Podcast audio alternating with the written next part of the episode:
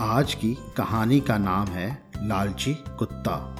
एक गाँव में एक लालची कुत्ता रहता था। वह गाँव में घूम घूम कर खाने की तलाश करता था। वह इतना लालची था कि उसे जितना भी खाने के लिए मिलता था, उसे कम ही लगता था। गाँव के दूसरे कुत्तों के साथ पहले उसकी बहुत ही अच्छी दोस्ती थी, लेकिन उसकी इस आदत की वजह से सभी उससे दूर होने लगे, लेकिन उस कुत्ते के ऊपर कोई फ़र्क नहीं पड़ा। उसे सिर्फ़ अपने भोजन से मतलब था। उसे जो खाने को मिलता, उसे वह अकेले ही खा जाता था। एक दिन उसे कहीं से एक हड्डी का टुकड़ा मिला। हड्डी को देखकर उसकी खुशी का ठिकाना न रहा। उसने सोचा कि इसका आनंद तो अकेले ही खाने में है। यह सोचकर वो गाँव से जंगल की ओर जाने लगा। रास्ते में वह पुल के ऊपर से नदी पार कर रहा था।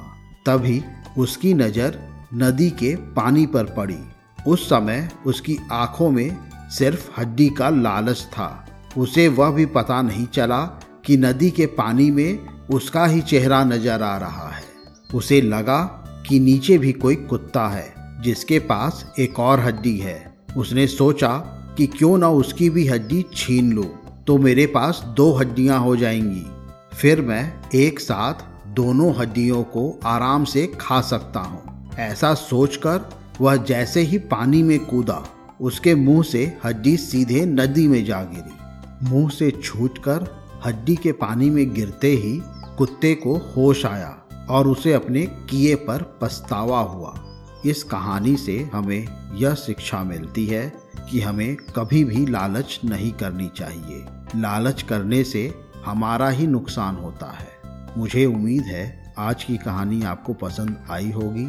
ऐसे ही और कहानी सुनने के लिए हमारे चैनल को लाइक और सब्सक्राइब करें। मिलते हैं एक और नई कहानी के साथ। धन्यवाद।